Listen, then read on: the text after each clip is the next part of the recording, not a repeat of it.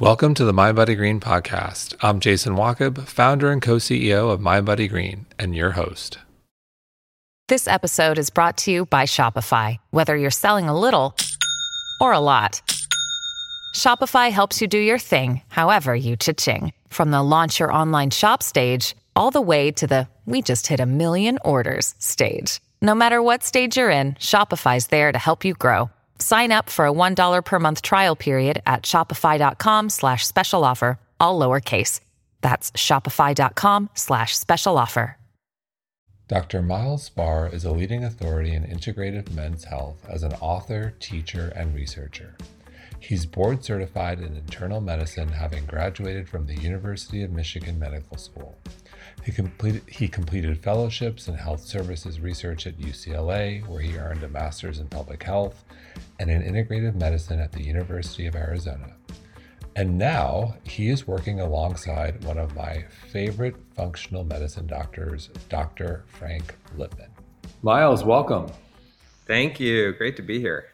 So great to have you. Uh, our, our, dear mutual friend, Dr. Frank Lipman, who you're working with, speaks so highly of you, which goes such a l- very long way with me. So it's so great to finally have you on the show.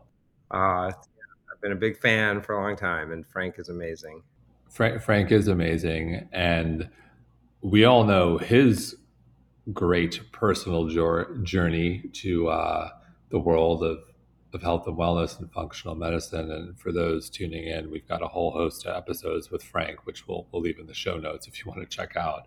But we're here to talk about you. And I want to start, you, you have an incredible personal journey and, and talk about your journey in health and wellness, and more specifically, what led you to integrative medicine, uh, precision medicine, if you will.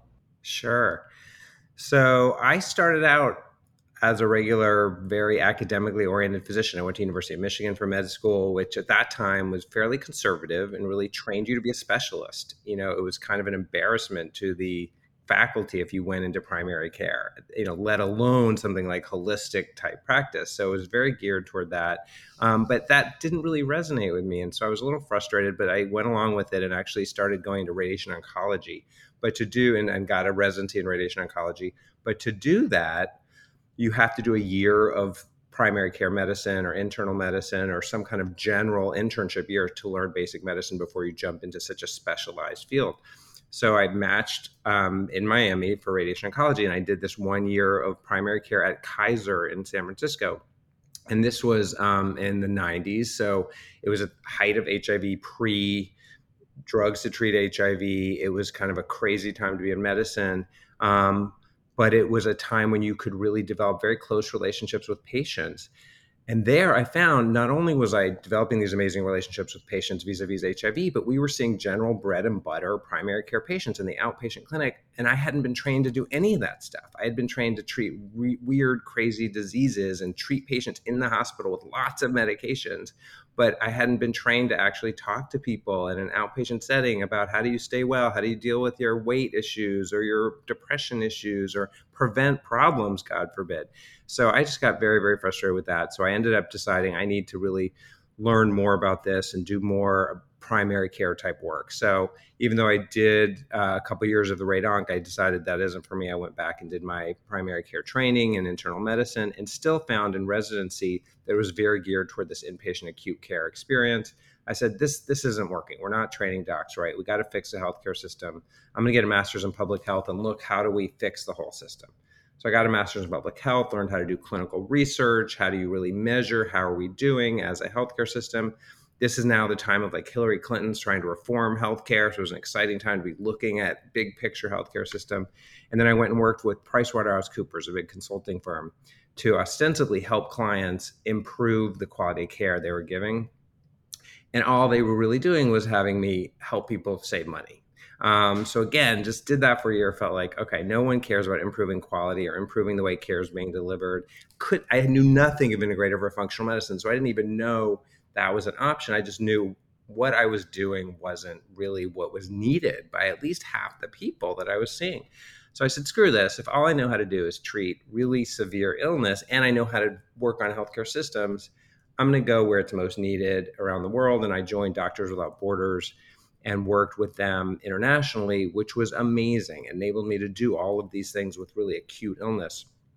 So I did that on and off for several years in the field and on the board of directors, an amazing organization. Um, but what side impact that had on me is I saw in all these parts of the world, people were thriving a little bit better than they should have been before we got there. And what I mean is they needed medications we were bringing for sure. They needed some of the Western medicine for sure. These are people with TB and HIV and serious problems. But for the same kind of stage of disease in the US, they were doing better even before we started them on their meds. Um, and I, I couldn't figure out why because it didn't match what I was taught, which was you got to give the meds, you got to give the meds. And I started looking, what else are they doing that's keeping them around thriving to a better extent than I would have expected and while waiting for the medications. And I saw they weren't eating crappy foods. They were more active because they had to be to get water. They had to walk a mile. They were having close family relationships and connections and a lot of support around whatever clinical issue they were dealing with. They had a sense of spirituality and meaning in their life, things that I hadn't seen as strong a presence of in the States. So I came back to the States um, worked, did kind of humanitarian medicine at a free clinic in LA, but really dedicated myself to learning what else should I be putting in my toolkit here? Because clearly there's a lot more to health and thriving than I had learned. Um, I sought out Mary Hardy. I don't know if you've had her on your podcast. Brilliant botanical medicine expert who I knew who was helping me at this free clinic. I was like, tell me, I'm an academic. I need the science. I don't want to just, you know, sit, do things. I don't want to just tell people things that aren't rooted in some evidence. Tell me, how do I find out the science to what the power of meaning is, the power of, of meditation or stress management, of food and of supplements and all of these things. So I ended up doing the University of Arizona Fellowship in Integrative Medicine. I also did some training in functional medicine, but it just really led me down this path to basically expand my toolkit you know, which I, I, wish all doctors would do and say, yeah, there's a role for prescriptions. God knows somebody has a really bad infection or meningitis or whatever, or even heart disease, give them medications. But there's a lot more that I saw outside of the US that we needed to learn about. And that's what I did. I love it. And our, our listeners hear this all the time, but I'll say it again. You know, we, we at Mind Body Green believe in mental, physical, spiritual, emotional, and environmental well being all connected one word mind body green. And what's interesting to hear you speak sounds like you're talking you know the secret sauce if you will. You're touching on the emotional mental and spiritual. And it's important to be rooted in science. And so something you said i thought was so interesting you know hearing a lot of blue zones but not blue zones in terms of diet necessarily blue zones in terms of mental, spiritual, emotional, and something you said, the power of meaning. So, what, this, talk about what, what does science say about the power of, of having meaning in one's life? Yeah, well, the blue zones show that, right? Dan Buettner showed one of those power nine in the blue zones is identifying your purpose, that sense of ikigai, because Okinawa was right one of the blue zones. And so they showed in his, you know, it's epidemiologic data, but it's very respected data that he's published, shows people who had a real clear sense of purpose added seven years to life expectancy. Seven years to life expectancy. That having that sense of purpose was as important as quitting smoking, as exercising. So there's clearly something physiologic happening when you wake up in the morning and have a real intention of what you want to do with that day. Um, it's you know I don't know that we understand the exact mechanisms, although we're beginning to because we know that there's a real connection in terms of epigenetics and what genes get turned on and off based on mindfulness and nervous system and having strong senses of what your intentions are. And that can affect certain genes getting turned on and off which certainly could promote longevity decrease inflammation help with detoxification you know all that's being laid out. Those are the hypotheses of how that mechanism could be. But yeah it's very rooted in science that just having that sense of okay what do i want to do with my life or even just what do I want to get done today that isn't just reacting to things actually impacts your health. So you mentioned longevity. So, you know, as we think about aging, if we want to age well, we want to increase our health span. Because I think everyone would agree you don't want to just increase the years, you want quality of life.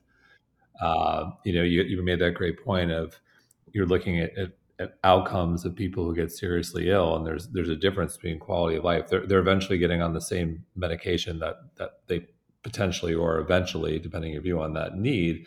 But someone is doing that later in life. So there's maybe they, you know, maybe they, maybe both, if you're looking at the, the person in the US and the person in uh, said healthier country, maybe they're both dying at age 85, but one person gets on the meds at 83 and the person here in the US gets on the meds at 72. Uh, so, with all that said, what are the things you think we should be doing now, regardless of age, to ensure we're setting ourselves up for success as we think about health span?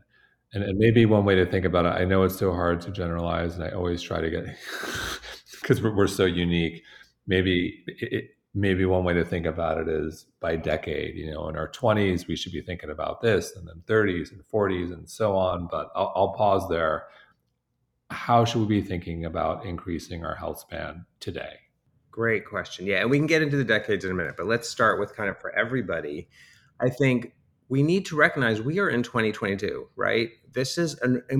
This is the most exciting time to be practicing medicine, and then, you know, the complement to that is to be a patient. Um, and what that means is you can have so much more control over your health um, and use for. And I say patients purposely because you can use a care team as resources rather than as dictators. And I think that's overall what we need to be doing. We need to be using data I'm for, by the way, I was an undergraduate economics major, so I'm very into data and numbers and all that, right? But nowadays we can be using data about our health, our risks, our genes, trackers, our, you know, how we're sleeping, all these things to identify what we personally, what Jason needs to do versus what Myles needs to be doing, and then tracking when we make behavior changes, what impacts that's having on what matters to us. So it's kind of three steps. It's data, it's tracking interventions of behavior and knowing what matters to you, not your health, but what do you want your health for?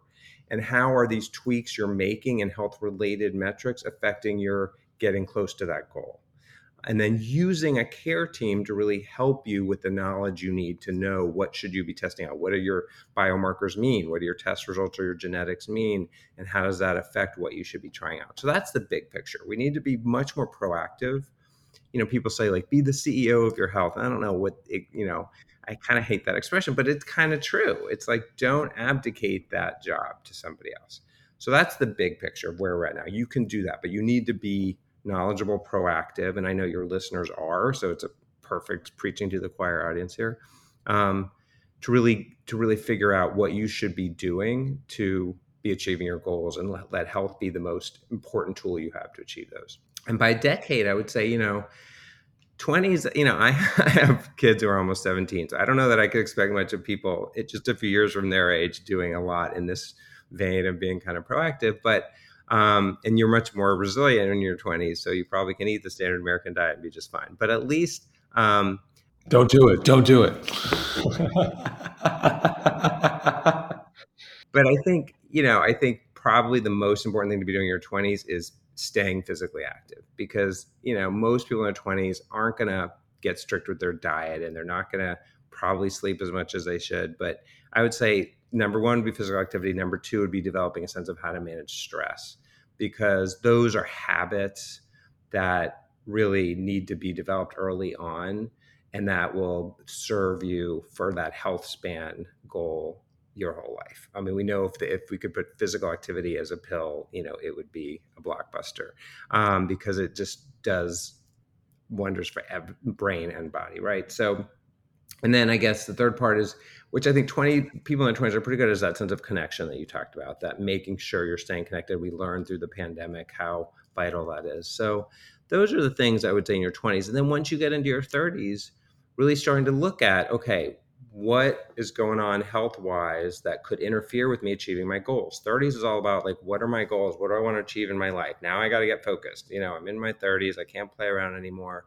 do i want a family do i want to be a better spouse a better partner, a better child? Do I want to be a better athlete? Do I want to excel in sports and do some kind of uh, PR, personal best? Do I want to be really sharp and get a bunch of promotions and be as mentally sharp as possible? What really matters to you? And then do some research with a health coach or your clinician or whoever you're seeing that can help advise you what do what's the best diet, supplements, exercise, stress management, what kind of things could potentially help me with that endpoint and start incorporating that kind of thing. Um, and then I think once you start getting in your 40s, it's about looking at your risks.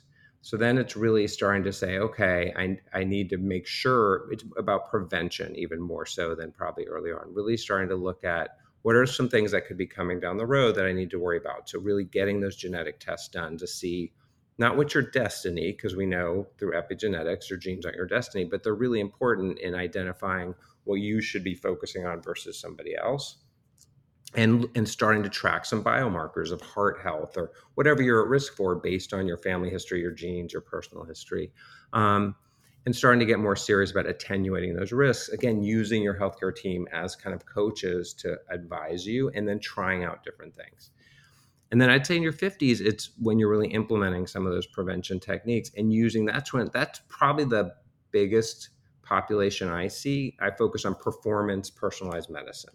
And that's it's the 50s is really when i see is where i see most of my patients i would say because they're like okay i already had a rift of some sort.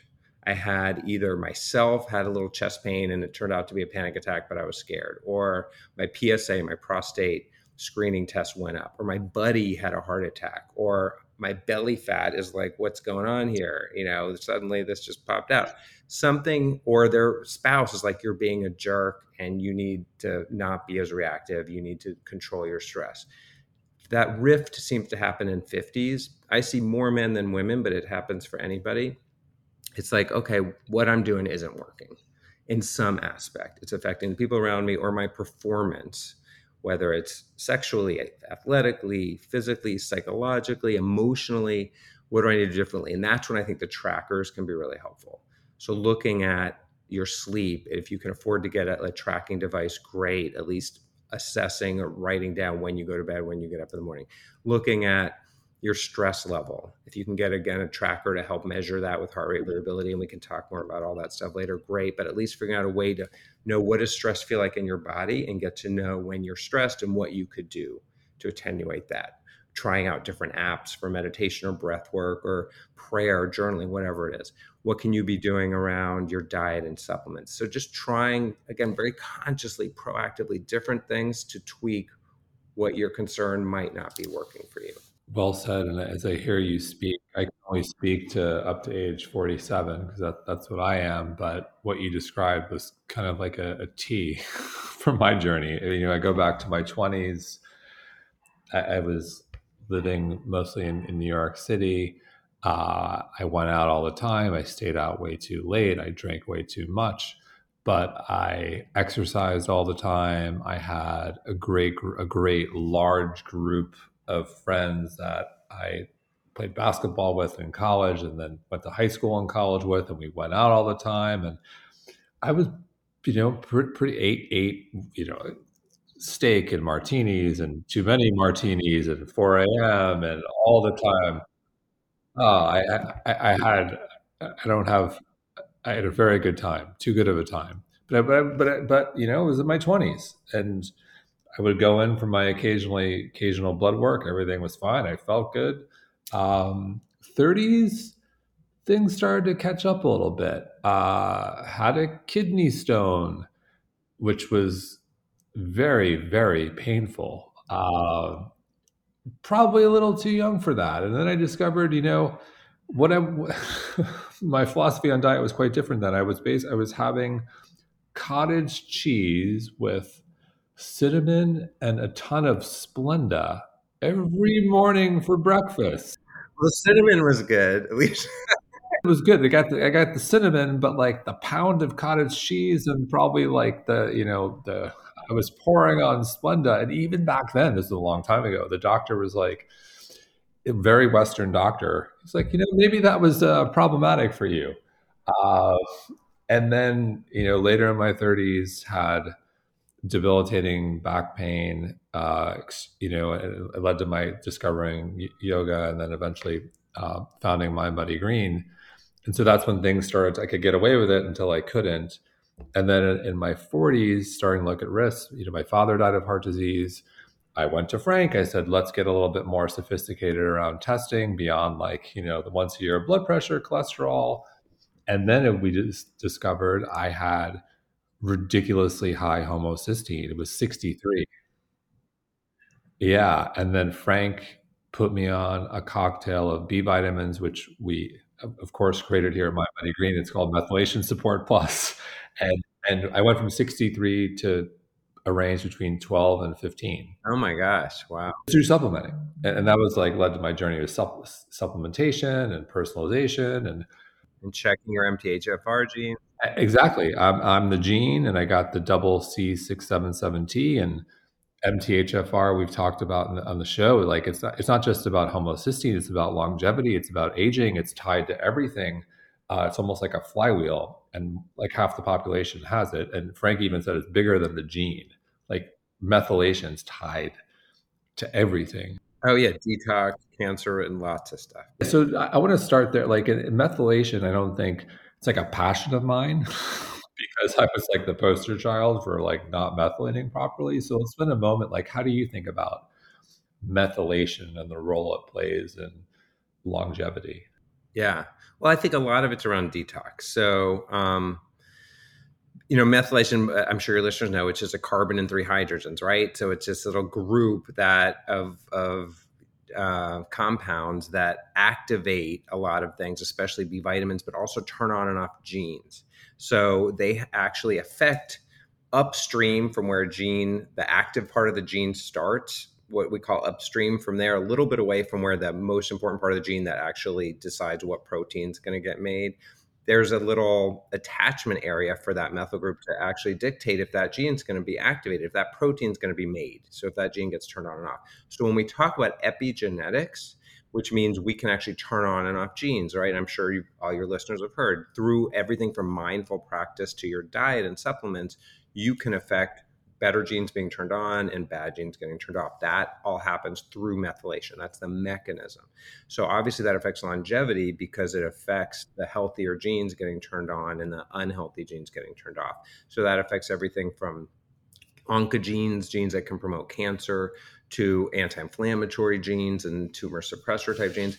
But I think a big other direct way is detox. A lot of people don't realize that methylation and the MTHFR and COMT as well, another gene that's really involved, that's associated, has a lot to do with proper clearing out crap from our bodies. And if we don't clear out the crap from our bodies, and if we have other genes that don't suit us well, like, you know, with glutathione and things like that, then you're at higher risk for inflammation, autoimmune conditions, cancer. So it's, yeah, it's important. It's so critical too. And what people always ask me is, how did you feel? I, I said, I felt fine. I felt nothing. Like, you know, it's like the silent versus like you have other things going on that are potentially because at that levels it's actually potentially catastrophic in terms of a blood clot aneurysm like i remember talking about frank was like i'll give you our listeners have heard this but i'll repeat it i think it's so important i didn't go to dr google immediately i don't know why because usually i do uh, he said, I'm going to messenger you over supplements. It, it, wasn't like we live in New York. We both lived in New York at the time.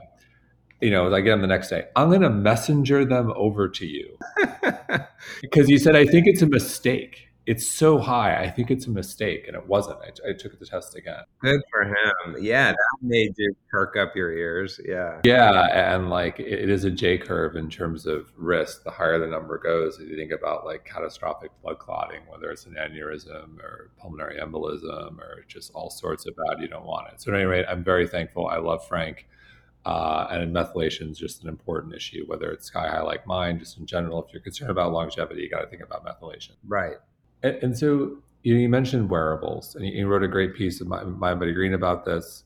Um, and I think you know, as I think about wearables, and as I wear my wearables, I got my Whoop, I got my Oura. I'm experimenting with it's not a wearable. I guess it's a wearable for your mattress. I'm experimenting with with Eight Sleep right now, uh, which cools the bedding. Um, you know, some of the things you mentioned heart rate variability. Some of the things I pay attention to on, on all the wearables I wear. I look at HRV, I look at resting heart rate, I look at respiratory rate. Uh, what's your take on all the things we can look at and wear? And what should we pay attention to? Yeah. How do they become? Because one thing you're wearing something and you look at numbers, but then you don't have any actionable insights. Right, exactly. That's the mistake most people make. And that's what I wrote about. So, yeah, definitely encourage people to read the blog post I put in there with your amazing editors, made it really flourish. Um, so, the biggest mistake people make is they'll get a wearable, maybe they'll even get it as a gift, but maybe they'll go and buy one themselves, like you mentioned, or a Ring or a Whoop Band or a Fitbit or a Garmin and they'll look at it and it's kind of oh this is interesting. I get crap sleep or i get great sleep or i don't know what this heart rate variability is but it looks okay. And they kind of look at it for a couple weeks and then it loses interest. What but it needs to be a tool. So these are really powerful if you use them as tools to figure out okay i'm going to use this as a marker of where i'm at now. What's my baseline? And i'm not going to necessarily compare it with my buddies. I'm going to compare it to myself and say okay you know, my sleep is this, and I know that I don't feel as rested as I should, or I feel like I should get better sleep. So let me tweak things to try and work on my sleep. So I'm measuring the sleep like with the Oura or the Whoop by looking at how much deep sleep I'm getting, how much REM sleep I'm getting. Those are probably the most important two parts of your sleep, not just your overall hours, because you need your deep sleep to rest physically, you need your REM sleep to rest brain wise, creatively, and for your hippocampus and all that. And then start tweaking things. Try shutting off all the, the lights and covering all the blue lights, or try going to bed at a different time, or shutting your pie hole and not eating three hours before bed, or not looking at a video screen within an hour of bed. Try a different sleep, what we call sleep hygiene tweaks, cooling your mattress like you're doing, to see looking at that measure from that wearable, what is making the difference? And again, for you, it's going to be different than your buddy, but at least you'll get to know, okay, I really need to not eat three hours before bedtime, that or not drink, whatever it is, alcohol. So use them as measures to then make behavior changes and to figure out which behavior changes work best for you. That's that's my biggest tip. And I think you know an important call you just made for those wearing an Oura ring or tracking sleep. It's not just that it's not what you're looking for in terms of total hours, because there are lots of things you can look at with sleep when you look at a tracker. Specifically, if you're going to pay attention to a couple things, pay attention to deep sleep, pay attention to REM sleep, know your baseline, and pay attention to those two. It's not because what I found personally is sometimes I could sleep seven hours and be in the, the green, so to speak, on deep and REM. Sometimes they could sleep eight and a half and be in the red in one of them. But you want to be in the green. So it's not quantity, it's, it's you want to look at those two specifically. Absolutely, exactly. And a great example, for example, is the snooze button. Um, snooze buttons are evil. People listen to me, and they're evil because of your REM sleep. And you'll see that. You'll see that you've interrupted your own REM sleep. Just let your you know if you need to set an alarm it's great. If you don't need to set an alarm you just wake up. If you need to set an alarm set it for the time you absolutely have to get up. Don't set it for 10 20 30 minutes before that and then let yourself snooze because your REM sleeps toward the end of the night and that's what you'll see in black and white or blue and black or whatever colors on the screen that oh my gosh i truncated my REM sleep because i keep waking myself up every 10 minutes the end of the night in the morning when i could have had an extra 20 30 minutes of REM. And and it's not quality sleep once that button goes off. It's just light sleep. And, and light sleep really doesn't do anything for you. Exactly. It actually is probably worse because then you feel kind of groggy. I mean, you know, I give myself about three minutes to cuddle with the dogs. So I will allow that um, because it's like the best time in the day. Um, but you know what else I do? And you know, Ben Hardy is a great. Um, he writes different blogs, and he's written about this. Is I start setting my intention for the day. So that's what a good thing to do in the morning, as opposed to snoozing and light sleeping. Like actually wake up, fine, spend a few more minutes in bed, cuddling with your partner or your dogs or whatever. But think about okay, before I check email, before I get reactive, what do I want to do with my day? What do I want to accomplish that's ideally in service of my bigger goal? You know and and and you can do that from that early morning creative before the critical mind sets in i find and before you start reacting to all the the incoming in your phone.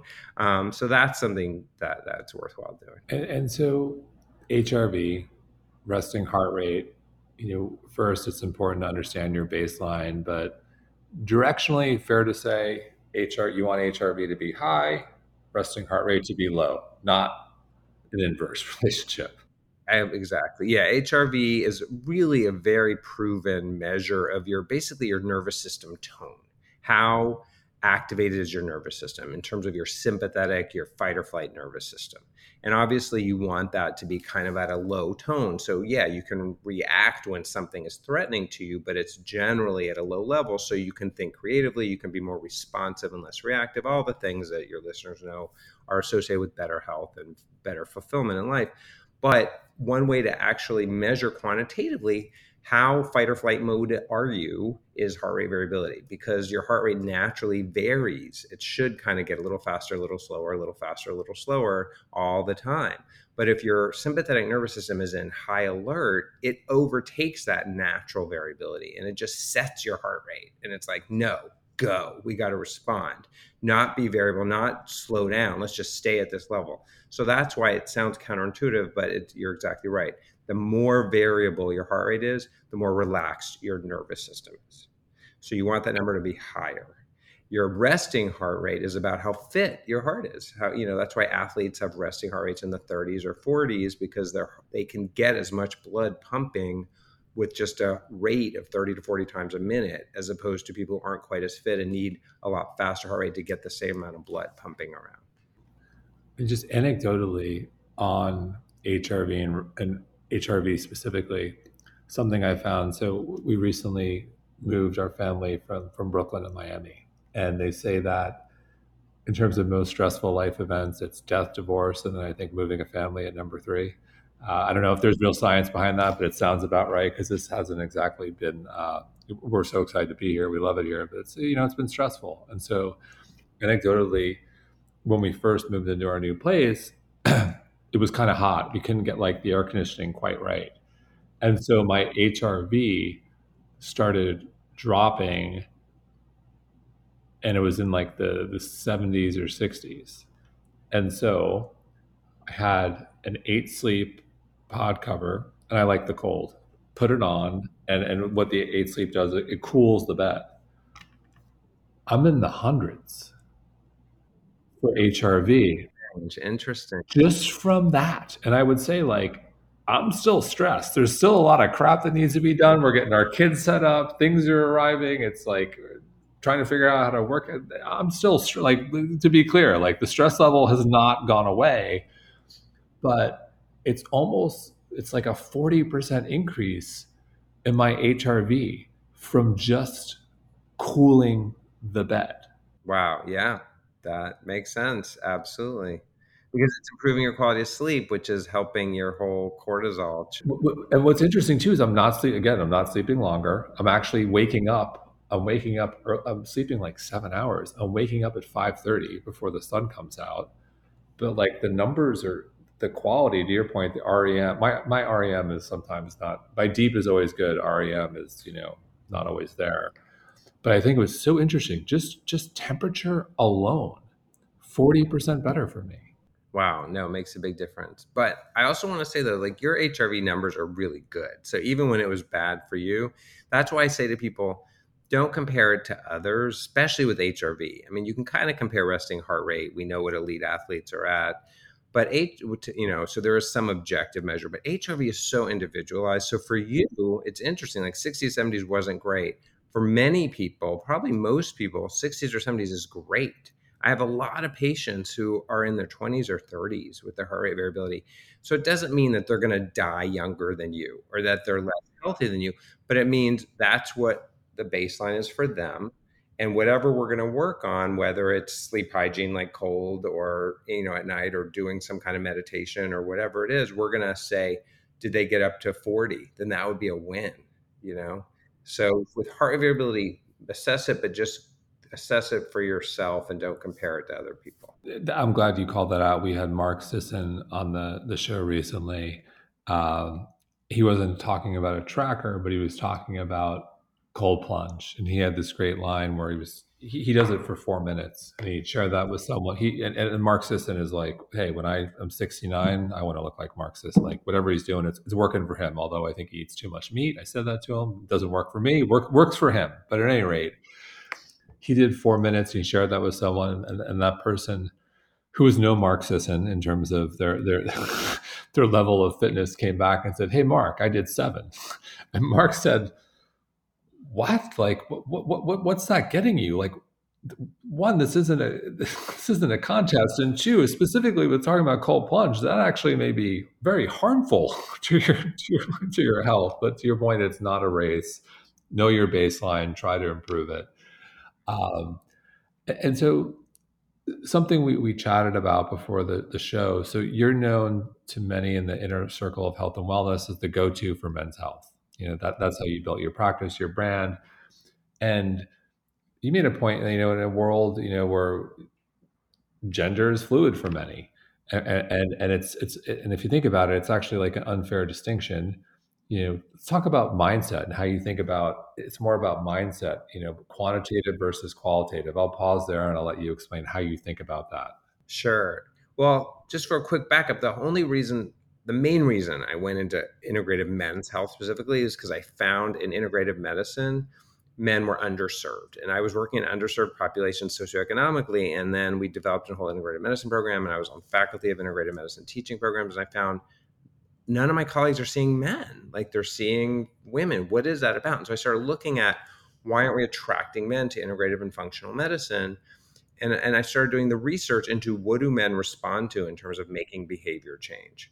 And it's much more about goals than it is about wellness, for example. So that's where I really went with focusing on men's health. And I've done a lot of talks and I educate other integrated med- functional medicine clinicians around how do you build a men's health practice because it needs to be around not even mentioning the word wellness, mentioning what do you want to achieve and how can health help you get there.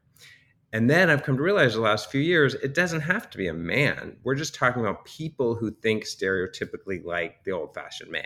It's people who think more goal oriented. So I even changed kind of my brand in a way. Yes, I do mental health, but really I do performance oriented medicine for anybody. And I do wellness as well, obviously. And it's the same thing, but it's really starting from a standpoint of okay, how can I help you perform better? What is it that you're here for?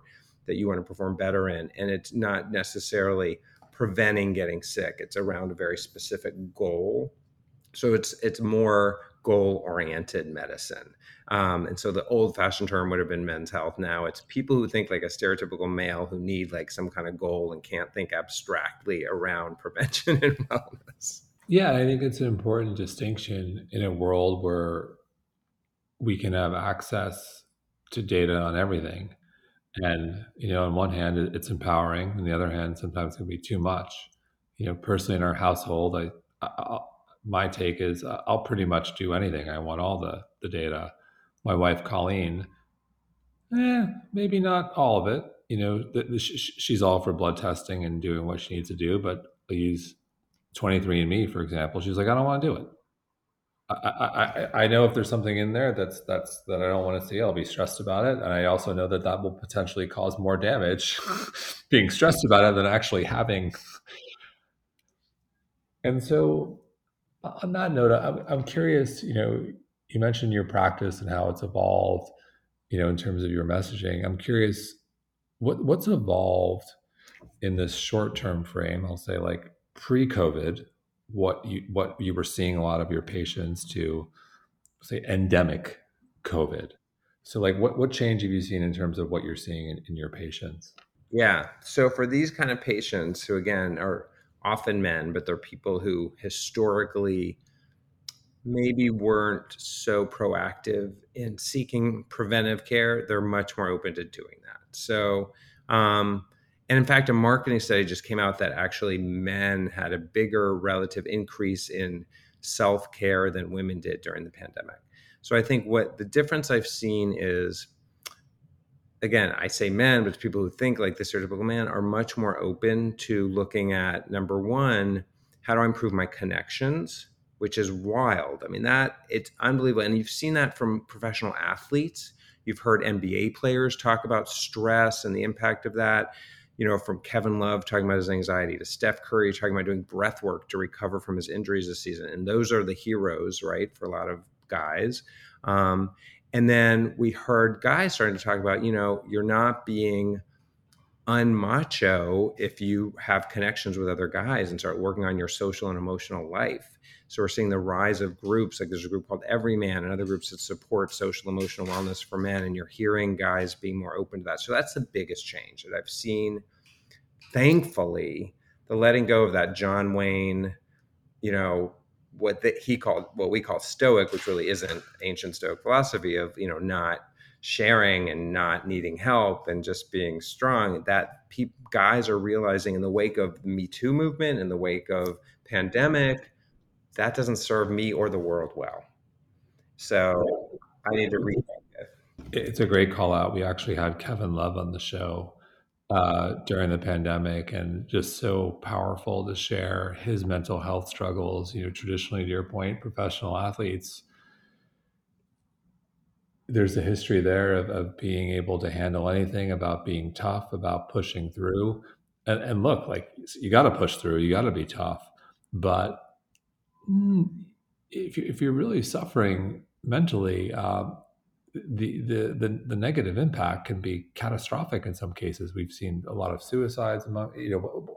On that note, like it's heartbreaking, specifically to see. You know, you mentioned mental health and athletes. What's going on? There've been a lot of, not a lot, but too many recent suicides. Athletes in college, horrendous. Female athletes. You had a, you had a girl at Stanford recently. There was. It's just. Uh, it, it's it's just it's heartbreaking. Yeah, no, it's awful, awful. So, yeah, but so I think there is increased openness to seeking help. Basically, I think that's the bottom line: to seeking help and working with coaches and working with emotional wellness, working with connection. I think that's the biggest change. And so, in terms of the science, you, know, you mentioned it, it, it's such an exciting time to be in health and wellness. Is there anything you're you're specifically paying attention to that you're keeping an eye on? Uh, yeah, I think it's personalization, personalization, personalization, personalization. If there are any clinicians in your audience, we got we've been saying we're going to do that, and we really haven't been. Right? We've developed buckets maybe of categories, and so we kind of put patients into there, but we're not truly personalizing to the individual. And now we can do that, so we can do testing and you know, like I'm I'm actually I work with a genetics company called 3x4 Genetics that I love because it gives pathways, it puts genes together. It helps you identify how do I personalize the diet plan for an individual? How do I personalize the lifestyle recommendations to take advantage of any risks they might have? Looking at these data that we've talked about from your biomarkers, like is your homocysteine crazy high like Jason's was, or is there blood sugar issues, which a lot of people have? To try wearing a continuous glucose monitor for a couple weeks or are there issues with inflammation that are a real warning sign that you might not be feeling now? Um, so use some biomarkers, ideally use wearables, and then really help people to personalize their approach. So to me, that's where we're going and where we need to be because I'm so sick of doctors, you know, giving 10 people the exact same program. Even integrated functional medicine, we get so proud of these programs we put together, which are great, and we want to have a detox program, but you know, we we wonder why Susie did really well and Beth didn't, and Beth gets really frustrated. Well, we need to do a deeper dive with Beth and look at her genetics and her biomarkers and track her and figure out what does she need to be doing differently. We need to really personalize care. That's it's time. And in closing, where can people find you? What, what are you working on right now? Sure. So I see patients on my own, drspar.com, D-R-S-P-A-R.com is the best way to find me and what I'm doing. And um, I'm doing a few different things. I'm seeing patients on my own at Frank's at 1111 Wellness. I also see patients at The Well, which is a, a healthy wellness spa in New York City. Um, and then I see patients via telemedicine. I'm licensed in like 23 states, so I'm happy to see telemedicine patients via consultation. I don't do primary care, but I like I do integrative functional medicine consultations, especially around performance. And then I'm working, like I said, with 3x4 Genetics. I'm working with some other really exciting companies that are doing digital integrative medicine, either digital integrative medicine or integrative functional medicine for companies, helping employees who are covered by insurance that can't necessarily afford these kind of uh, treatments that we do to have that covered by employers. So I have a lot of experience working with companies, and so that's where I'm helping uh, with some startups get integrated functional medicine to be the way everyone practices. Awesome. Are you working with Hardy as well? I am, yes. So that's the digital one uh, that I met that I was mentioning. Yes. Yeah, it's super cool. Focused on longevity. Exactly. Focus on longevity and focus on everything you need in your palm um, with an amazing team, a real health coach model. So you see a provider, me or Frank or um, other providers, and then really have somebody supporting you and have your ability to track every day how you're doing, what you should be doing that day. Again, very personalized. So it's a very exciting model. I love it. Yeah, that's the one I'm really excited about. Um, Myles, thank you so much. Thank you. It's great. I love what you're doing, and congratulations on the move. I hope it goes smoothly. We're almost there. We're almost there.